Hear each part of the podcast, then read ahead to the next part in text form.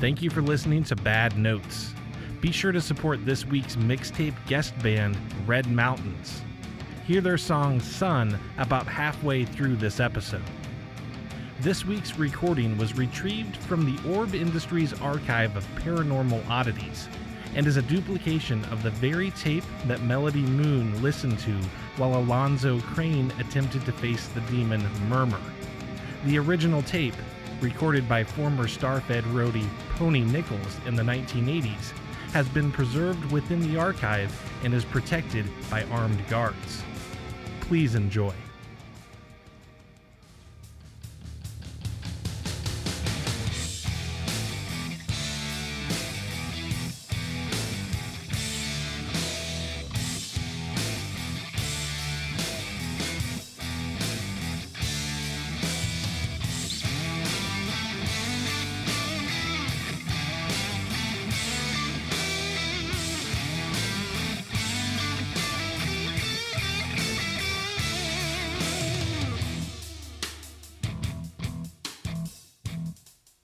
Bad Notes, created by L. David Hessler. Part 10.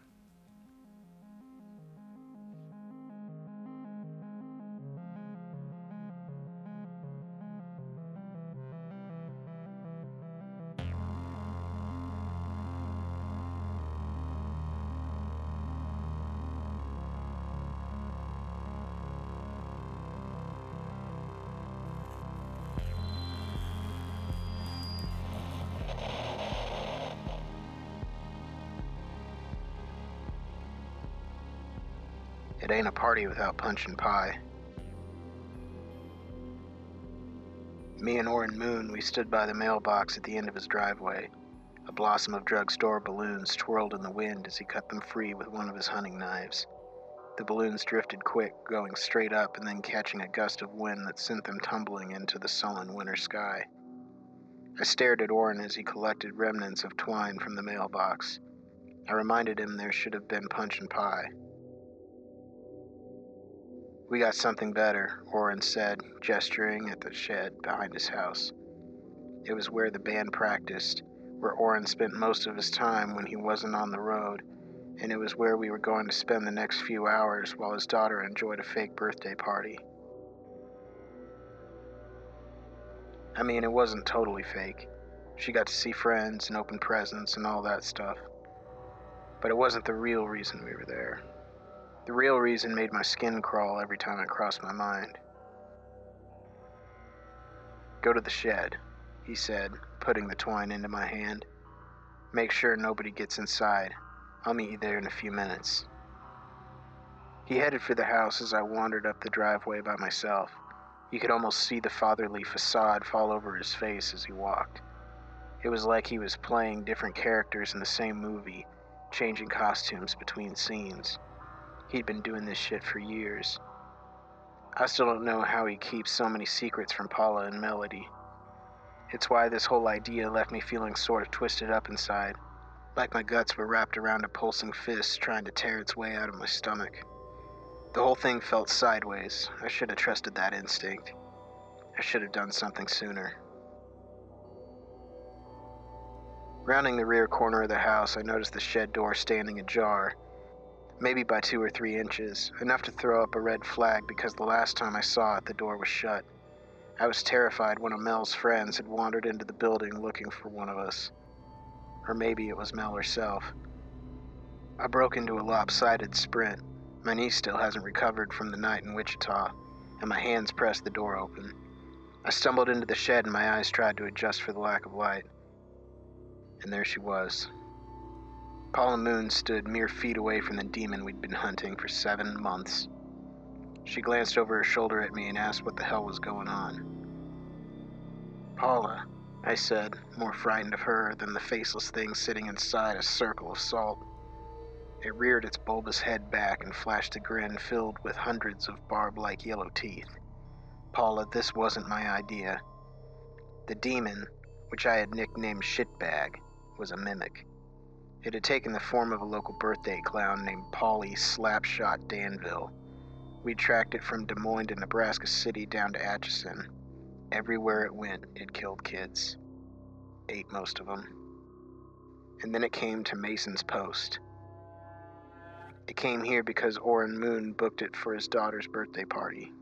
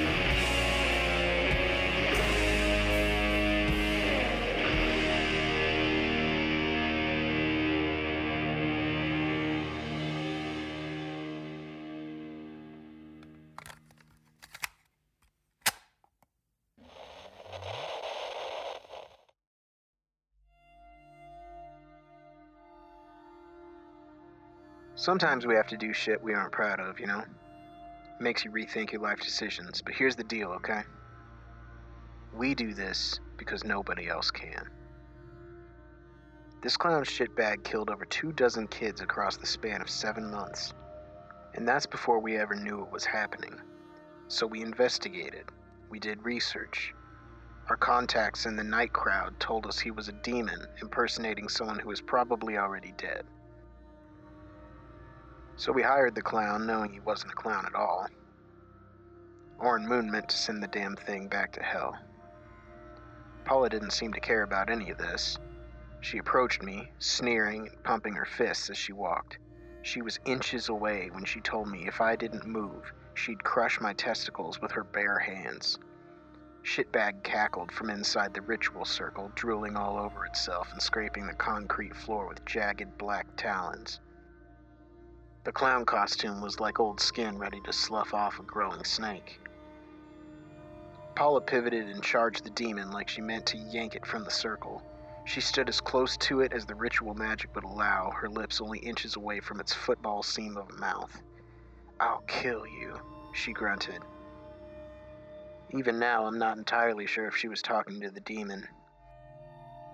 Shitbag only tilted its head and wagged a pronged tongue at her. "Paula?" I spun and saw that Orrin had entered the shed behind me. He stared at his wife, at the demon, and then at me. It was as if he'd discovered one of us cheating on him. It made my stomach clench seeing his shocked expression, the naked pain on his face. "You used our daughter," Paula whispered. "Paula, it was all for a reason," he said. She shook her head. "You used her as bait." He stammered, tried to explain the story behind Shitbag, but she moved faster than anything we ever hunted in the night. The cracking sound of her hand across his face was sharp and abrupt and echoed within the shed. I would have left the two of them to work it out on their own, but I couldn't get past them to reach the door. "We found something," he said, reaching into his pocket. His cheek erupted with a red welt where she had struck him. "This thing was killing kids, entire groups of kids, Paula. With this, it was like a weapon for this sucker. It was a cassette tape. A curse. Maybe the worst of them all." She snatched it from his hand and heaved it across the shed. "This is too far," she said. "You're bringing them to our home, Orrin. You promised me they would never get close to our daughter. That you'd keep them away from our family, remember?" He gazed at the writhing demon, then turned his glare to Paula. "You'll never be safe," he said. "I've lied to you for years, Paula. No matter what I do, you'll never be safe, you and Mel. And sometimes I have to make it worse before I can make it better. We scored big this time, baby. This is a win." Paula pursed her lips and shook her head slowly. "Get rid of this thing today. Give your daughter a hug before she goes to sleep tonight, and then leave tomorrow." She headed for the door.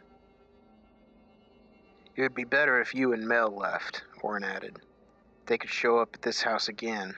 You won't stand a chance without me." She left without looking at either one of us. Orrin and I stood there, resisting the roaring silence of her departure. Finally, he shook his head, took the twine from my hand, and went to the demon. "Watch the door, Pony," he said, pulling the hunting knife from his boot. It was made from the metal remnants of a fallen angel's armor, one of Orrin's favorite weapons when he faced off with demons. It hummed as he drew it closer to the creature's body. He took a deep breath. "I don't want anyone else to see this." I stood at the door watching Paula disappear into the house. For a moment, I could hear Mel and her friends laughing inside, probably playing games, maybe watching TV. And I realized this was probably the last time we'd hear this kind of joy at the Moon home. I didn't feel sorry for Orrin or Paula, though. I just felt sorry for Mel. She didn't have a say in any of this, and there she was, laughing like the world was hers for the taking, like she had a choice, like that meant anything.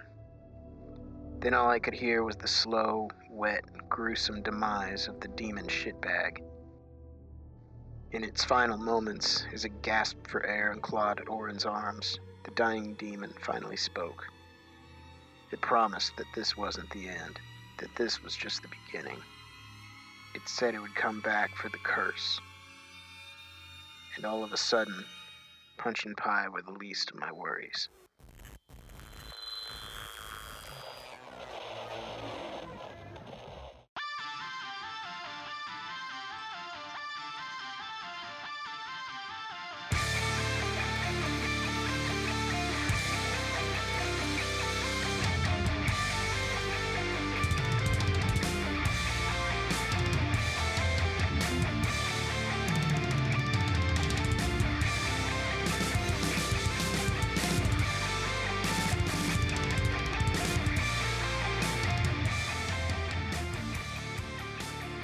Thanks for listening to Bad Notes, written and produced by me, L. David Hessler.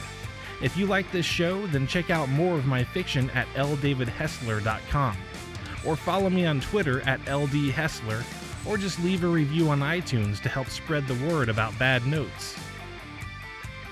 This week's mixtape guest artist is the band Red Mountains with their song Sun. Find more of their music at facebook.com/Red Mountains Band. They have a new single releasing on April 21st. The voice of this episode's narrator, Pony, was provided by Paul Purcell. The intro and closing music for this episode is by Ethan Mikesell.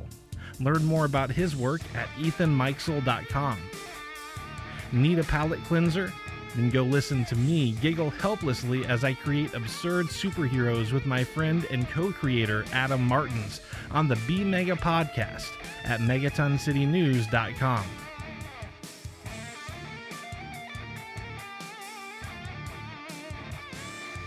And now, a message from Orb Industries.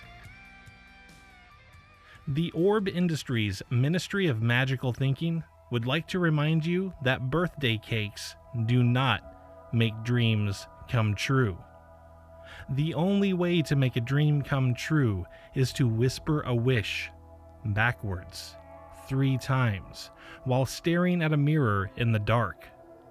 Close your eyes, envision the wish, and prepare yourself for the consequences of changing an otherwise immovable universe. Orb Industries. Magic is real.